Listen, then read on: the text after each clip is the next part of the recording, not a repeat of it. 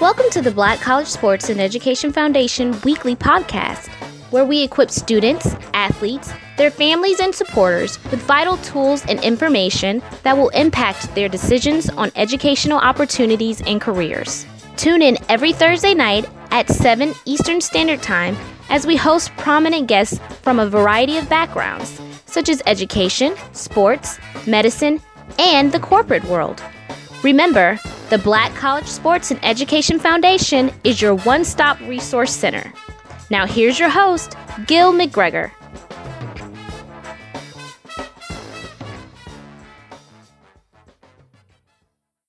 Hi, everyone. I'm Gil McGregor, and I get a chance to welcome you today to our podcast. You know, in our name, you see the word legends. Well, today, you're going to get a chance to hear from one of those legends. I'm as thrilled as I can be. In fact, just a little bit giddy, I must admit, that I have a person that we're going to be talking to that when you talk about rings and you hear all the NBA players talking about they want a ring. Well, he don't have any more fingers because he got 10 of them. And you hear teams that they talk about, well, this could be the next dynasty. Well, the next dynasty hasn't happened yet because he played on the real dynasty. I'm talking about great guard from the dynasty that was and still is the Boston Celtics. Please welcome with me Mr. Sam Jones. Thank you for joining us. Good morning. Good morning, Gil. Thanks for that great introduction, but I always tell everybody my blood is red. I'm a human being, and anything that I have accomplished and gotten this thing legend, it's the people who made me that and not me. Well, I appreciate that. I wouldn't expect you to say anything different. Your blood is red, your team was green, and them low-cut shoes was black. Now, where did the idea about wearing them low-cut black tennis shoes? Yeah, let me tell you something. I hated those tennis shoes. They actually look awful, and I wanted to be like the other teams and wear white. As you know, back in those days, it was only Converse. They had Pro Kids, but they didn't make it to the NBA. I looked at all those other teams, and I thought they looked so good in those white Converse. And so I wanted a pair, but Red Auerbach said no. And when Red Auerbach says no, you can forget it. Well, now that you made that statement, which is bringing me to a couple of things I want to ask. First, I want to find out your basketball trip before it was in black low cuts from Wilmington, North Carolina to Laurinburg Institute. In fact, if we're going to call somebody else from Wilmington, North Carolina, MJ, why didn't we call you SJ? No, I don't. Listen, hold it. Gil, they got it backwards. Yeah. It's all backwards, Gil. I was actually born. I was born in Laurinburg, North Carolina. You were born in Laurinburg. Yeah, Laurinburg Institute is in Laurinburg, North Carolina. And I want everyone to know that my mother went to Laurinburg Institute. And I want everyone to know that it was not just a boarding school. A lot of people thought it was for kids who were juvenile delinquents. And listen, Laurinburg is history because of the fact there was no school for blacks to attend in Laurinburg, North Carolina, and some of the surrounding areas, like Wagram, North Carolina, Gibson, North Carolina, Laurel Hill, North Carolina. All of these kids had to come to Laurinburg Institute, and it was paid for by the state if you lived in North Carolina because they did not want to build a school for blacks to get an education. And this is the truth, and I want people to know this. I know Bishop McDuffie very well, Mr. Frank's son. I'm from Rayford, North Carolina. We homeboys, whether you know it or not. Well, we actually are homeboys because it's just a little north of Laurinburg, North Carolina, because they had to go through Wagram to get to Rayford. And from Rayford, I went to Fayetteville. That's right. Now, see, you ain't mentioned Maxton. You didn't mention Maxton. Well, Maxton actually had a high school. My uncle taught at that high school. And that's why I didn't mention Maxton, North Carolina. Yes, indeed. That was the only reason. Let me ask you this, Sam. Yeah. With the recent NBA champions being crowned, and they're out of Toronto, Canada, And a lot of people may not have known that the first NBA game that was ever played was played in Toronto, Canada. And a lot of people don't know that Mr. Naismith was from Canada. But they also might not know that your coach at Central, Johnny Mack, Mr. McLendon, was a disciple of the man who invented the game. What kinds of lessons did you get from your coach while you were at Central? I'd like to tell you this. I study history, and I had a chance to talk to my coach, Coach McLendon, who came to Laurinburg, it is Buick, and said, "You're going to North Carolina College." That was the name. Just like that? Just like that. He said, "You're going to North Carolina College." Now, being recruited by Coach Gaines in Winston-Salem, North Carolina, and a fellow named Coach Harris at A&T. And so he came and picked me up in the summer, took me to the campus. Now, we're not under NCAA rules back in those days.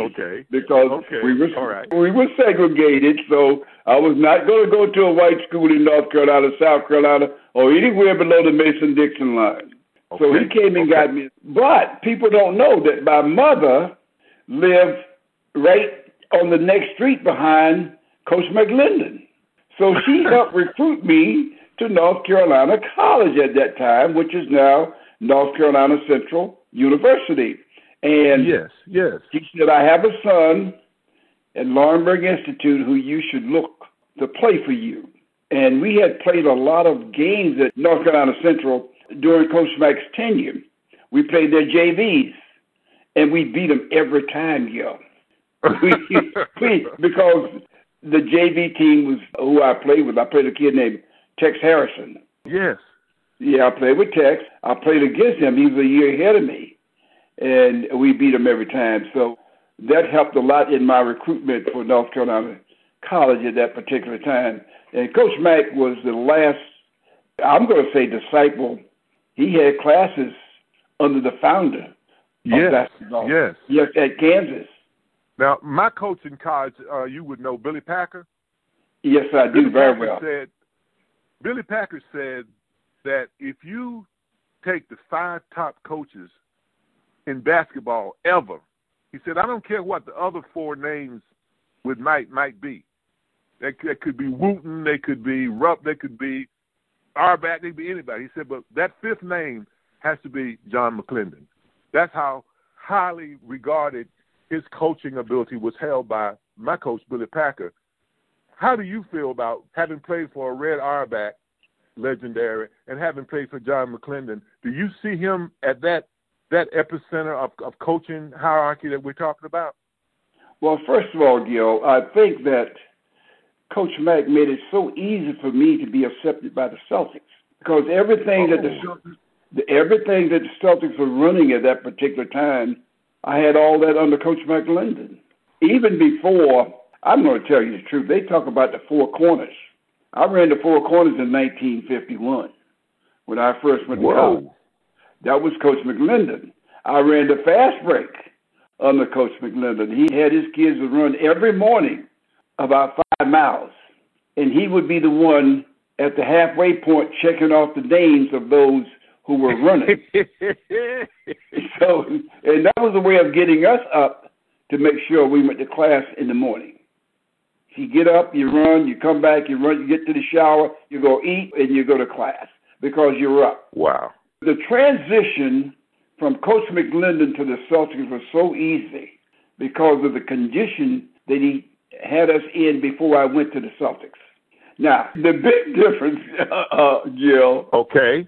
I never heard Coach Mack use profanity, and I knew him for 50 years. Never heard him say anything like damn or anything during his coaching tenure. Never heard it, and I wanted him to get angry. Now, when I got the Red, Auerbach, the devil came out. But no matter what he said, every player who played for Coach Mack and every player who played for Red Auerbach loved them. Loved them like they were a father to us. When you talk about your years at North Carolina Central or North Carolina Teachers College or TC. Don't give me no Teachers College. It's North Carolina College. Let's get it right. It started off before we were born as North Carolina College for Negroes.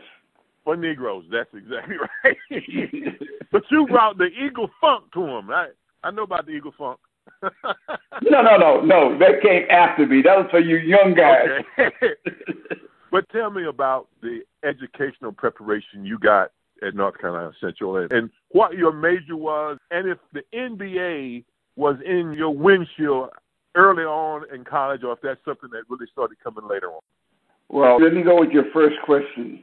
Your first question was about an education. Yes. Well, I thought when I attended Laurinburg Institute, I had an English teacher that made us use proper English, the do's and the don'ts and the does when you're supposed to use it. If you didn't use it right, they corrected you in a nice way. The McDuffies did a tremendous job for all of us who were growing up in the state of North Carolina that attended Laurinburg Institute. And for many of us, probably if it wasn't for Mr. Frank McDuffie, who you know very well, we would not have gone to college. And wow. They put us on the right road. We took the English, we took the math, we took the foreign language. And when I got ready to go to college, there were a few things I was missing, but not a lot. When I got to North Carolina, I began to meet all of these people that were coming from different states. I did it at Laurinburg Institute because it was a boarding school. That's why we had such a good team. I met people from New Jersey and people from New York and people from Massachusetts and people from Philadelphia. It was a different attitude than just going with kids you grew up with.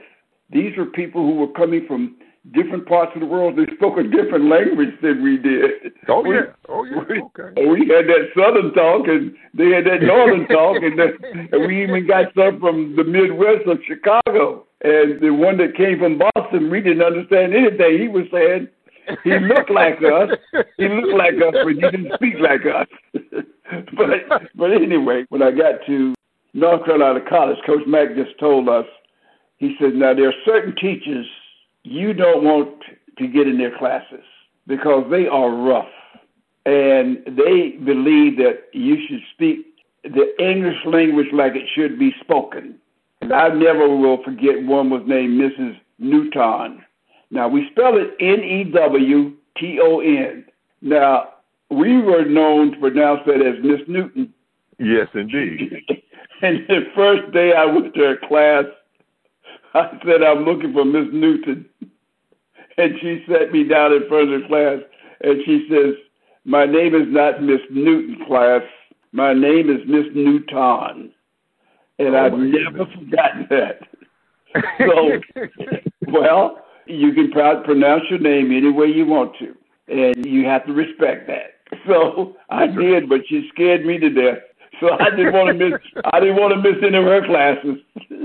Now you're on campus, and you led all 4 years. You all CIAA for 3 years. You averaged a double your senior year. Now it's looking like, I guess somebody saw that this is going to be a possibility of an NBA career. How did you approach that, and how were you approached by different people about that? Well, when I got drafted, back in those days, we had to draft in the Army. And yes. Now, Gil, you got to think about this. I had never been in the NBA arena. I had never seen an NBA game in person until I was drafted by the Celtics. But Minneapolis drafted you first, though, right? Yeah, but they drafted me while I was in service and had one more year to go to school. Now, this is how it all happened. I was the assistant coach of a team at White Sands Proving Grounds in New Mexico. The coach made me an assistant coach. And it was the first time they ever had a basketball team in that area. And so we went and played some of the colleges. And I remember playing Texas Tech JV because back in those days, freshmen couldn't play varsity basketball. Exactly. And I remember playing against New Mexico State. When I was about to get out the Army, they offered me a full ride at New Mexico State, which was in Las Cruces, New Mexico. Las Cruces. Not only that did they offer me a full ride, they said if I had a girlfriend or a wife, they would give her a scholarship. All right now. Now, they must have seen something in me that I didn't see in myself, that I could bring somebody along with me. But I wanted to come back to North Carolina College to finish my degree. But in the meantime, I played against Frank Ramsey, who was my teammate with the Celtics for about 6 or 7 years. I played against him in the Army. I played against Al Bianchi, who played with the Syracuse Nationals. He was in the Army. I played against Bobby Leonard, who was an All-American at the Indiana University, and he was in the Army. And Frank Selvy had just gotten shipped out, the first guy to score 100 points, and he had just gotten shipped out, so I didn't get a chance to play against Frank Selvy. And so Bobby Leonard saw something in me because we had the best 8 teams from the Army that year to play in this tournament, and I was the MVP. Okay. And I didn't know who these guys were at all. These guys had already played professional basketball. I didn't know who they were. But we had played on different teams. So anyway, Bobby Leonard asked me if I would like to play professional basketball. I never thought about it. And I didn't give it any thought then, really. He said, well, I think you can play. And he wrote to a person in Minneapolis, and they drafted me while I was in service. Wow. And I wrote them a letter saying that I'm going to return to college, and if they were interested after I got my degree, I would love to play for Minneapolis. And that's where I left it. And there was a coach by the name of John Conwell. Back in those days, Gil, coaches did everything. They were general managers. Yeah. They didn't have assistant coaches. It was just what they did. I guess they didn't have the money. So anyway, by senior year, we had a pretty good year. We won the conference, but lost in the CIA championship tournament. Yeah, the tournament, and we won the conference. I had a good year, and I found out that something had never been done before. Now, you may not know this. I was the first African-American drafted in the first round by the Boston Celtics. Yes.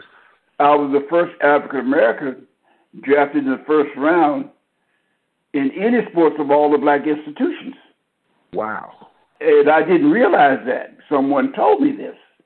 And I had no idea who the Boston Celtics were. I didn't know a soul. I didn't know anyone on the Celtics. And so it was terrifying to be put in that position. But at the same time, I was thinking, because of my maturity, that I felt like Jackie Robinson. If I make good with the Celtics, it meant that now the NBA will go into the black colleges, because we were not on TV, and start looking at black players. And a few years later, 4 years later, they drafted Cleo Hill from Winston-Salem State, number 1. And then a few years after that came Earl Monroe, number 1. So it began to trickle down, and I felt that because of my success, it trickled down, and they started looking at players in Division II basketball. Sam, that's what it's all about. And to hear you give that chronology and also your thought process, plan it forward, that's what we want people to understand and hear. The genius of you, what you got from John McLendon, what you got from the armed forces, that you could take that into a situation that's a funny situation. Boston Celtics, and I was talking to a good friend of mine. I'm going to drop a name. I'm dropping Peter Vesey's name down. I said to Peter Vesey, what I don't understand about how people looked at Boston, I guess the winning made it difficult for a lot of people to pull for Boston because they were always winning. But Boston had you and Mr. Bill Russell and Casey Jones, and then there were a lot of people who seemed to act like there were nobody black playing for the Celtics. But there was, and I never understood the balance between people not liking the Celtics because Boston was considered such a kind of a racist city, and the fact that the Celtics had black players who were significant on that team, how those two things never matched up. Did you feel that representing the city of Boston as a black athlete in the pros? Did that pressure ever get to you, or you ever felt it? Well, Gil, it doesn't get to people who are raised in the South. People who are raised in the South knows about segregation. Now, yes, Boston had its spots, and I'll give it to you. You had the African-Americans who lived in Roxbury. You had the Irish who lived in Boston. You had the Italians who lived in their section. And you had the Jewish people who lived in their section. During those times, those were the four major ethnic groups, and they sort of lived in their own sections, and there was very few that were integrated. You had a few, you had Chinatown now, which was very small, but there was very few Hispanics that was living there back in the 50s, and you could tell that some places you went, they looked at you quite funny, but do you think you really belong here? Okay. Oh, yeah. You got to understand, Boston was one of the last to bring in a black player for baseball. Yes. But what's funny, they were also the first to draft a black player in the NBA. They also were the first to start five black players in any sport. Yeah. And they also were the first to hire a black coach, which was Bill Russell. Yeah. So they had a lot of firsts. And let me go a little further. The first black player in hockey was Willie O'Ree for the Boston Bruins. Now, Sam, that's a great one, because I would think that he might still be the first, but I know he's not. But I hear you. Wow. But they supported the only thing wrong. They actually supported sports. And that's what bothered me, because I remember going to Russell. I said, Russell, do you see what is happening here? It's about 1964. Tommy Heinsohn got hurt, and Havlicek was playing so great, I thought he would be Tommy Heinsohn's substitute. Red Auerbach reached back and got Willie Knowles, who had came up from the Knicks and started five black players in 1964. Wow. And when you look up in the stands, who are the people that are supporting the Celtics? They're mostly whites. At least 95% are supporting our team.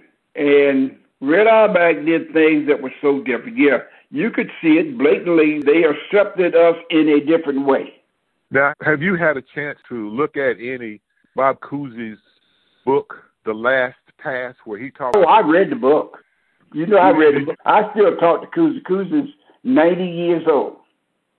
You know, he was my coach. No, I didn't know that. I was at Cincinnati the second year he was there. And he was my coach, so you and I have a touch point. Did you play with Tiny Archibald? I played with Tiny. The year Tiny led the league in scoring and assists, I played with Tiny and jumping Johnny Green. From the Knicks, who came from the Knicks. I played with Johnny Green, Sam Lacey, Norm the Storm Van Leer. Those were my teammates. Oh, man, you know what? You had a pretty good teammate, Bill. Yeah. Yes, you did. Now, did you see what Cousy said he failed to see? He said he didn't think he was as good a teammate as he could have been because he wasn't aware of the social weight that was on the shoulders of Russell during those years. Did you see him feel that way as you laid Cousy and Russell, Cousy and the team? No, I did not. That's why we're still friends. No, I did not. In fact, I really enjoyed playing with Cousy. I had a great time because I knew that if I got open, he was going to get me the ball. That's what he did best. And I don't think he was going to pass any more to Sharman or any more to Heinsohn. I thought that he spreaded the ball where the shots were needed, and he knew where everybody shot from. And Red just told me if Cousy ever passes me the ball, I got to shoot it. I don't care who's open up under the basket. And so I learned early to do just what Red said, and so I got the ball many, many times from Cousy.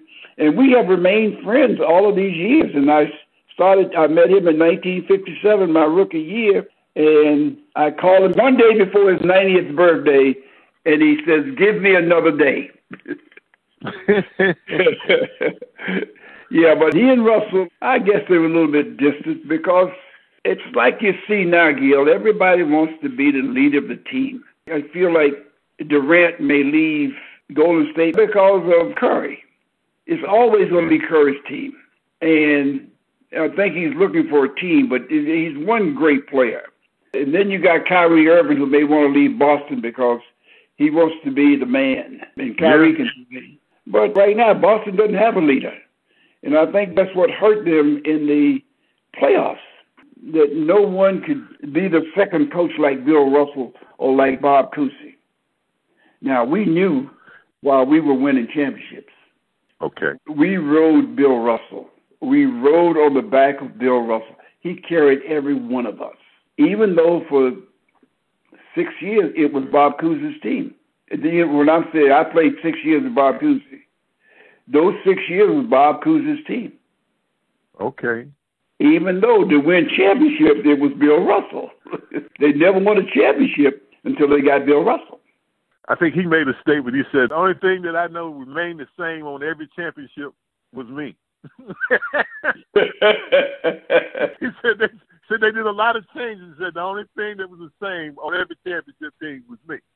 Which brings me to the point. When you see players up today, do you see players, you mentioned a few of them by name, do you see players up today that could have been a Celtic, could have been on those championship teams that you were on, that you admire as a player when you look at them and how they play in today's NBA? Yeah, I do. I look at Tim Duncan, and I thought that he could have played for the Celtics and been a tremendous ball player. The guy that we really missed out on was Willis Reed. And I think we had a chance of getting Willis. He came out of Grambling University. And he was our first podcast guest, Sam. It's interesting you mentioned him. Willis and I worked together down in New Orleans. Did a little assisting basketball coaching down in New Orleans too, didn't you? Yes, I did. I couldn't understand why they would hire Elgin Baylor and me after they had chosen all of the players. They must have thought y'all were going to play. That's why. Well, no, but at least they should have given us, we knew all the players and we knew what they should have gotten. Yes, yes. And they chose a terrible team. And they gave up 4 first rounds, 4 now, for Pete Maravich. Now, I can understand Atlanta wanted to get rid of Pete because of his salary. They should have given 2 first rounds and 2 third rounds. But they wanted Pete so badly, and Atlanta knew this, that they held out.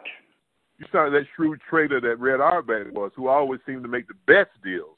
You have to make the best deal. We knew that they wanted to get rid of Pete. So give them 2 first rounds, but you can't go 4 years without a first round and you're a new team coming in. You just can't do that.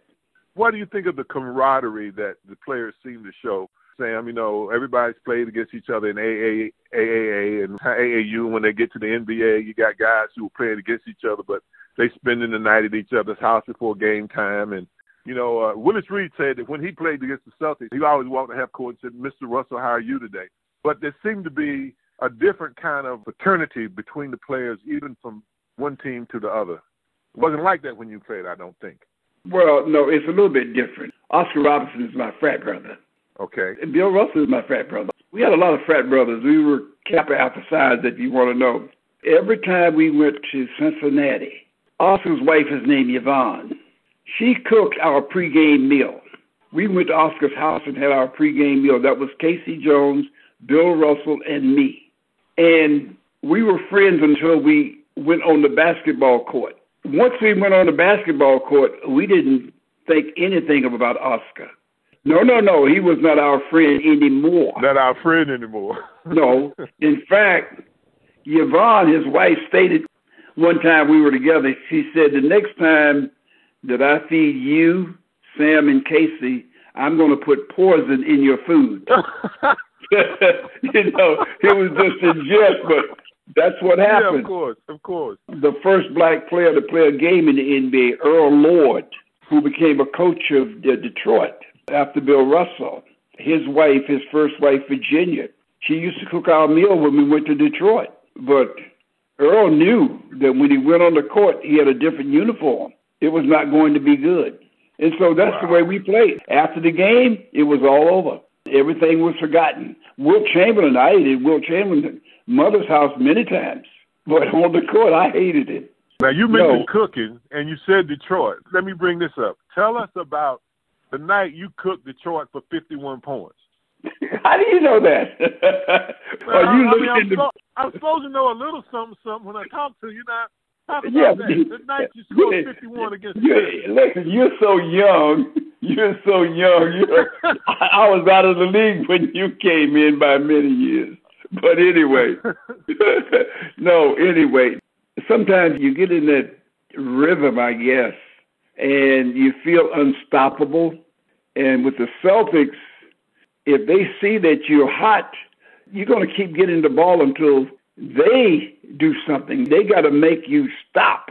And our plays were so good, Gil, that it's hard to stop. And not only was 51 against Detroit, I got this great guard I heard about, Walt Frazier. I got 51 against him. And Willis Reed says, I can't believe it. He probably wrote a poem about it, though. But that's all right. Sometimes you get in that groove. I didn't know that I was tied with Dominique Wilkins for most points in the seventh game of a playoff. All right. Yeah, we still hold that record now. You got to realize this happened in 1964. So you're looking at 36 and 19, which is 55 years. 55 years ago, I scored something like 47 points in the seventh game of the playoffs. Wow. And Dominique Wilkins scored 47 points in the playoffs. I look at mine differently. I didn't have any 3 points. That's right. That's right. They talked about this 6'4" guard who was quick, and they called him by his nickname, Shooter. So we obviously should have known what was going to happen, because your nickname defined who you were, who you are. I want to just tell you, Sam Jones, it is a thrill and so entertaining to speak with you. And I hope that the folks who listen to Black College Sports and Education will be listening to you and all of your stories that you have given us on this podcast. I hope we can call on you again and talk more stories about HBCUs, about black college athletes, about life in the NBA and the Celtics, because you have been just a delight and a thrill. And I just want to thank you for taking the time out to highlight who you are and what we do. Well, you know, I haven't forgotten that you're the same guy who took me around to the mall when I was in Winston-Salem and you were at Wake Forest. That's something I haven't forgotten. And I gave a clinic up in the mall at Winston-Salem. Yes, indeed. And that's been many years. That's many years ago. Yes. So, Mr. Sam Jones, when these guys start talking about trying to get 1 ring and 2 ring and 3 rings, you and Mr. Russell can remind them that you don't have any more fingers to fit the rings that you have. Gil, I'm going to leave this with you. Okay. My first year, we lost because Bill Russell was hurt.